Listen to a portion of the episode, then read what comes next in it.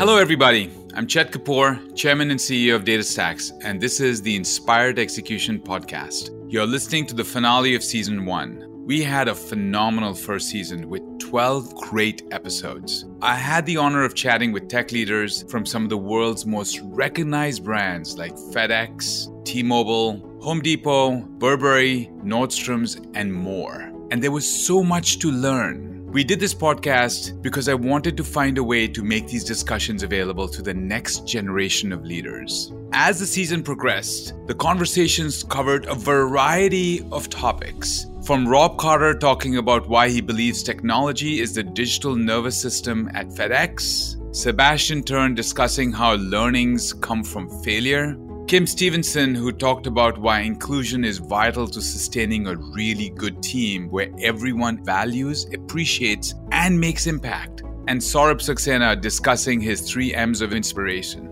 More on that later. It was a lot of fun, and these leaders are truly inspiring. So let's jump right in.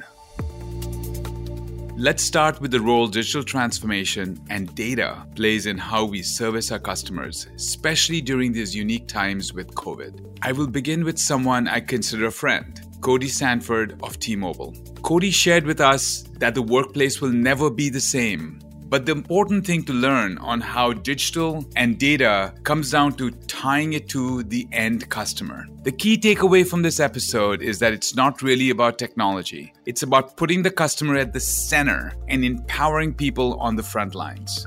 During my chat with Albert Hitchcock of Pearson, he mentioned that COVID 19 has not changed the education company's vision or strategy at all. In fact, it has accelerated it. Albert shared his point of view on how digital native companies like Uber, Amazon, and Netflix have raised customer expectations and are now the baseline. His advice to listeners is clear digital transformation is a marathon, not a sprint.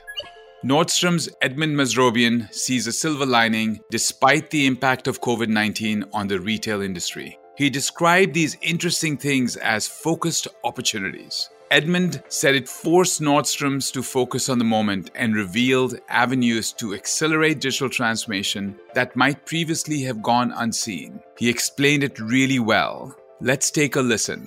The biggest transformation is that the infrastructure required to really build something wonderful and world class, it no longer requires you to be the infrastructure provider in, in every sense of it. There are advantages to having infrastructure in terms of the kind of whether it's your own version of Cassandra on-prem versus the cloud, right? There's reasons why you'd want to have a mixture, uh, hybrid, and so on and so forth. But more to the point, a lot of those technologies are, are quite now in the mix and in, in the large, and you don't have to re you don't have to invent at that layer, and you can put more of your fuel at inventing at the customer edge. The work that Fahim Siddiqui and the entire Home Depot IT team accomplished during COVID is truly remarkable. In our chat, Fahim talked about the importance of velocity in decision making at a time when they're seeing Black Friday volumes every day. The win for Home Depot, they successfully launched curbside pickup in less than 30 days with Cassandra and DataStax, which ultimately increased digital sales by 100% in Q2.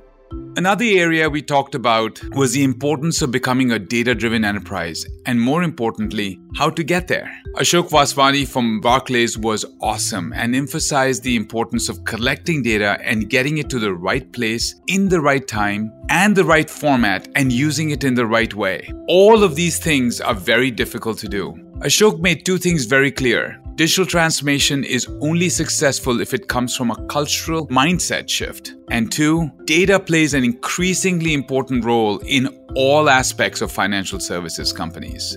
Ayaz Kazi of Banco Santander underscores this. He says that evolving into a data driven enterprise and a platform business is more critical than ever in this new world. Ayaz discussed how enterprises can move from traditional on premise to cloud native, mobile first, and AI enabled platforms. Ayaz said it best when referring to the digital transformation journey. He said, We have only just begun.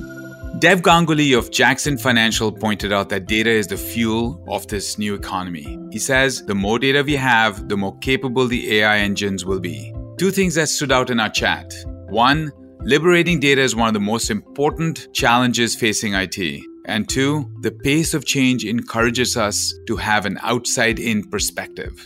I really enjoyed my conversation with Rob Carter, the CIO of FedEx, who shared FedEx's digital transformation story. It's impressive when you think about FedEx. FedEx connects 99% of the world's GDP. They gained 50x performance over legacy databases through transforming their data architecture. It was great to hear why he believes technology is the digital nervous system of a company and how he's working to activate data at a very macro level. Here is what he said. We have significant repositories of data. And now what we're doing is using this next generation technology to activate that data in a, in a more real way and try and provide insights to the world and, and to customers that we think will be quite valuable.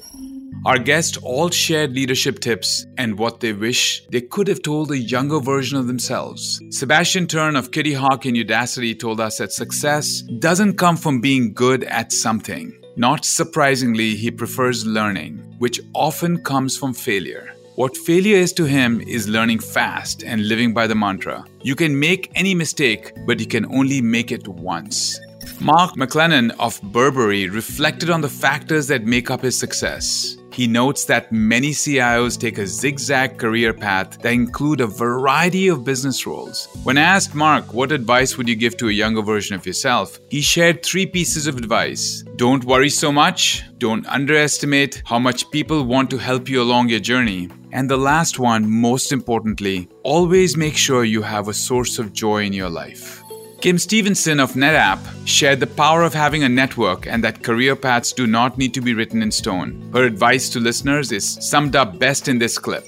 The key is that you could get your diverse experiences through different functions like I did, or different companies, or different industry sectors. The important part is building that perspective that allows you to see problems through lenses that maybe others don't see and that will create a wedge that you can leverage to accelerate your own career, your own company, whatever the case may be.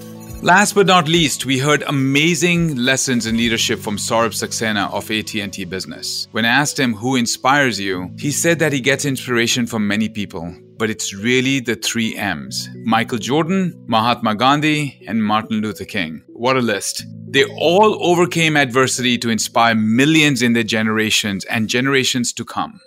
These guests have continued to inspire me with their journeys, lessons learned, and their vision for the future. I encourage you to listen and listen again. If you have any feedback or suggestions, you can tweet me or email inspiredexecution at datastax.com. Season 2 will be just as impactful. We have amazing guests from Cisco, Goldman Sachs, Wells Fargo, Macquarie Bank, PayPal, and other global brands already lined up. Thanks for joining us on this journey and see you in 2021.